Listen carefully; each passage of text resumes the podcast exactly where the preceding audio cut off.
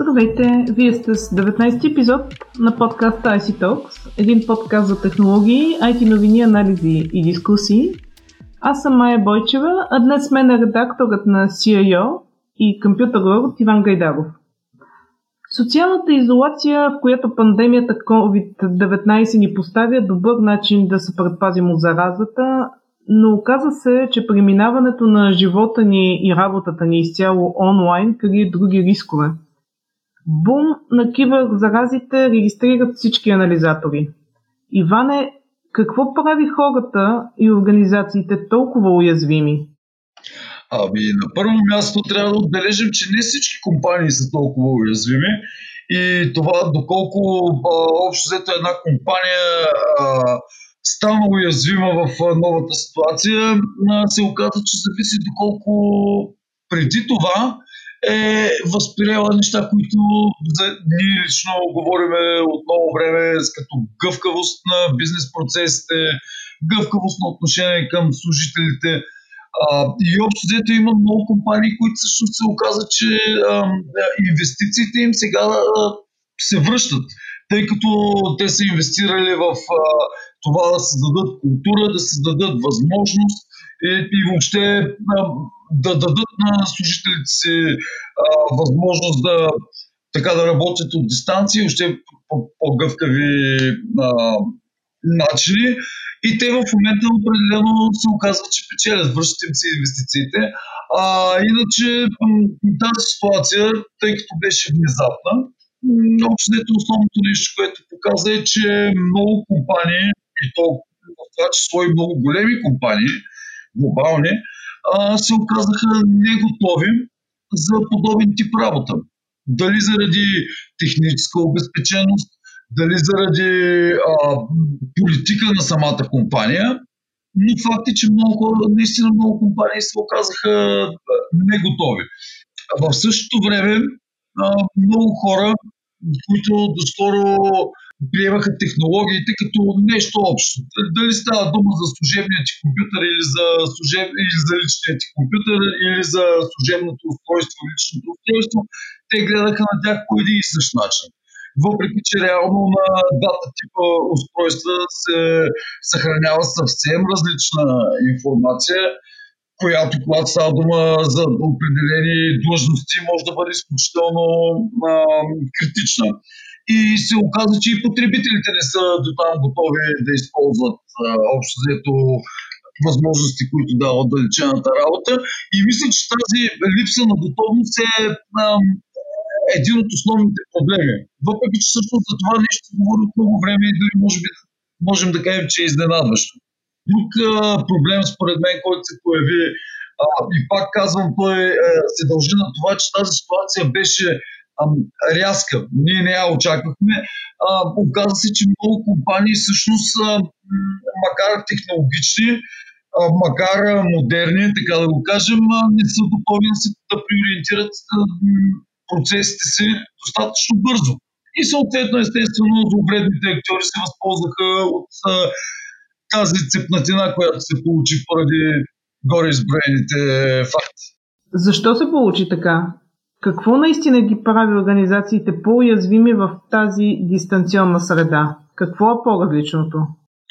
Ами, основната разлика е това, че а, всъщност комуникацията, данните, въобще, ако мога да наречем корпоративните активи, а, се наложи да излязат извън корпоративната мрежа. И а, докато в последните години се говореше надълго и на широко за защитата на корпоративните мрежи, а, и общо ето там голяма част от компаниите осъзнаха важността на това да, мрежите им да са подсигурени, а, то да сякаш, въпреки, че да, имаше а, един така момент, в който а, тази концепция Bring Your Own Device био, био а, така набра сила и набра и популярност. Въпреки това, сякаш компаниите не взеха тогава, а, не си взеха а, полука, общо взето от първите подобни проблеми, а, със сигурността, когато а, се наложи а, корпоративните данни да излизат извън корпоративния периметр и сега плащат цената. Общо взето това е чисто в технологичен аспект. Според мен това е един от основните проблеми. Че сякаш компаниите не, осъзна, не осъзнаваха дълго време, че един служител дали работи от офиса или работи от къщи, стига да е лоялен, може да свърши еднаква работа и за него трябва да, да бъдат осигурени възможности както за едното, така и за другото. Или поне да бъдат подсигурени такива възможности за ситуации като сегашната.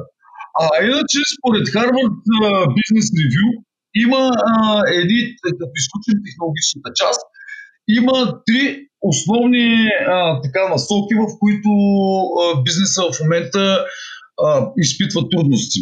Първата е комуникацията, тъй като в а, виртуалната среда контакт е съвсем различен, не е като да събереш 15 човека и да им обясниш в очи в очи какво точно трябва да направят. Изисква обзето този тип комуникация, изисква да бъдеш а, по-ясен, отколкото иначе, когато разчиташ на езика на тялото си. И се оказва, че всъщност много, много а, лидери на екипи не могат да, да обяснят а, чрез да, да, дигитални канали точно какво искат от, а, от служителите си, или поне Harvard Review, Business Review смята така. Другото, на което те обръщат внимание е координацията. Че за много компании всъщност координацията на различните екипи и работата, която те трябва да извършат, се превръща в проблем. А на трето място те посочват културата на работа, и която е свързана вече чисто с а, служителите, които просто не са осмислили начина на работа от дистанция. Просто тежи им дори начин на комуникация, изчисляват различни анализатори, начин на комуникация, оттам пада съответно коефициента на полезно действие на служителите и това в един момент, като ако една компания има хиляда служителя, се превръща в проблем наистина. Тоест компаниите не са готови за отдалечена работа и оттам идват проблемите с киберсигурността при нея. Ами, абсолютно. Компаниите, не са, компаниите са готови в най-добрия случай за някакви пожарни варианти, да, колкото да осигурят непрекъсването на работата си, т.е. основните им процеси да вървят, но не са, но не са готови а, да изпълняват рутинните си ежедневни задачи по този начин.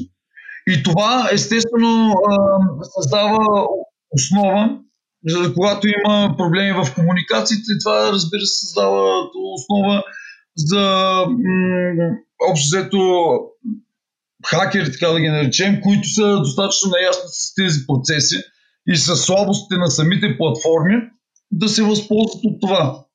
Липсата на знания общо взето винаги води до а, проблеми с сигурността на всеки един проект. А кои са проблемите с киберсигурността, които изникнаха точно сега? То има две гледни точки. Едната гледна точка е от, на потребителите а, и тя е свързана с обзето техните дигитални познания. Като тръгнем от там общо взето, че а, голяма част от потребителите по принцип не осъзнават, че техните действия в а, интернет са абсолютно равнопоставени с действията им в реалния живот. Тоест, а, опасностите, които могат да донесе едно необмислено действие в интернет, са сходни с тези, които в реалния живот могат да ти донесе. Оттам идва обзето липсата на култура за киберсигурност на потребителите. Огромен проблем. Това е, а, не знам доколко организациите имат участие в този проблем, тъй като ако една компания иска нейните служители да са да са наясно с всички ам, начини, по които могат да предотвратят а, нежелани намеси, примерно в тяхна комуникация, след като говорим за отдалечената работа, а, те би трябвало да ги информират за, за начините, по които те могат да, го, да предотвратят това. Така че това е един.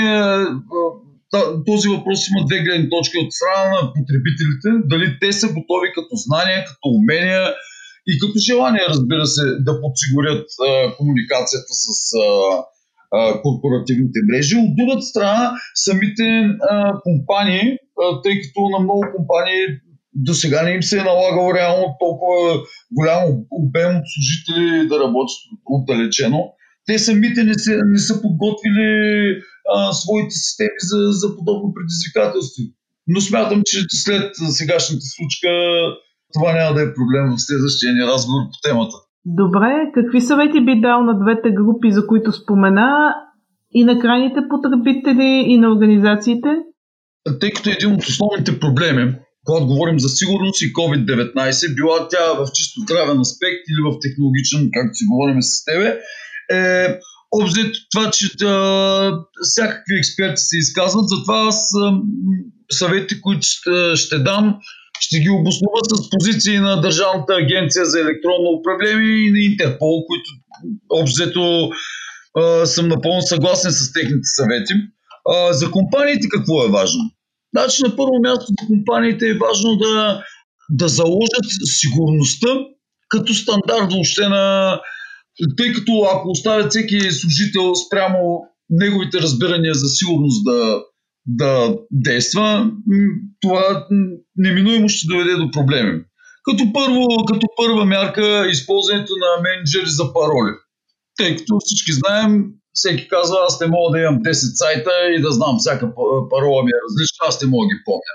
А всъщност през тия пароли, когато става дума за отдалечена работа с, с бизнес системи, също това да доведе до изключително огромни проблеми. Така че компаниите на първо място трябва да задължат своите служители, като първо ги научат, разбира се, да използват менеджери на пароли. На второ място, отново според Държавната агенция за електронно управление, двуфакторното удостоверяване трябва да се превърне в стандарт за, всеки, за всяка една бизнес платформа, която дава тази възможност.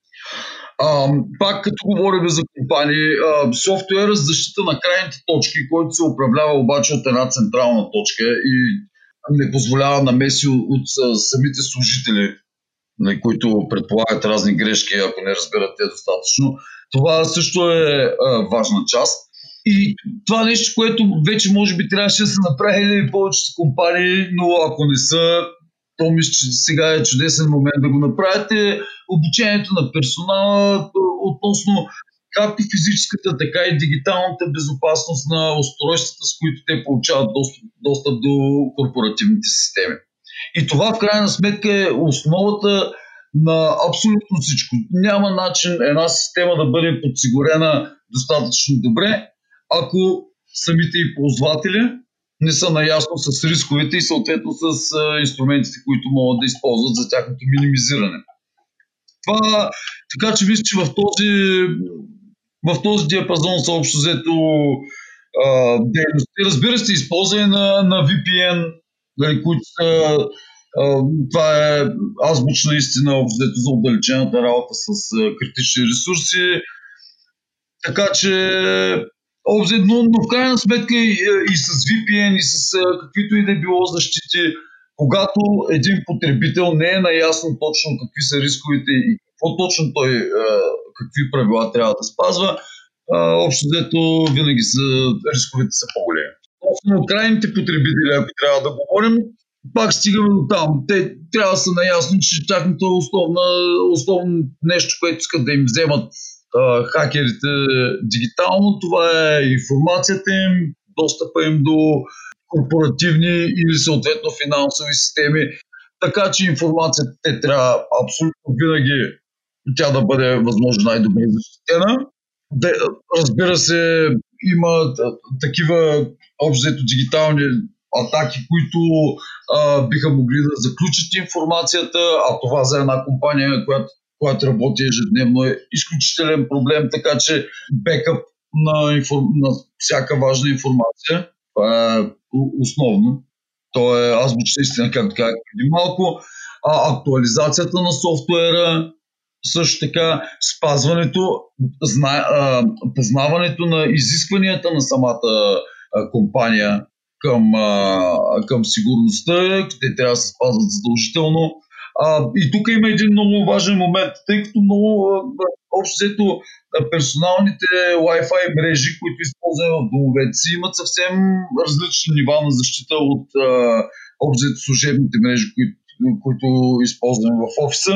Всеки един потребител трябва да е, да е наясно с нивата на сигурност на собствената си мрежа, дали те отговарят на изискванията на съответно на компанията и да се следи, защото обзето Wi-Fi мрежата е един от каналите, по които най-лесно се прониква. Да завършим, ще излезем ли от кризата по-подготвени за киберзаплахите и по-киберзащитени? Ами със сигурност ще излеземе по-наясно за заплахите и то не е само, както виждаме, не само за заплахите, които са в киберпространството, но и по принцип. ще излеземе а, доста по-информирани относно заплахите, които ни грозят, но специално в киберсигурността мисля, че, мисля, че тази, тази криза ще бъде определено катализатор на, на процеси, които ще ни помогнат като общество да, да посрещнем много по-лесно следващите такива кризи. Защото ако, ако говорим само чисто за промените в общественото мислене, те са друго, те, тях ще ги оставим на страни, но технологичният сектор е изключително прагматичен.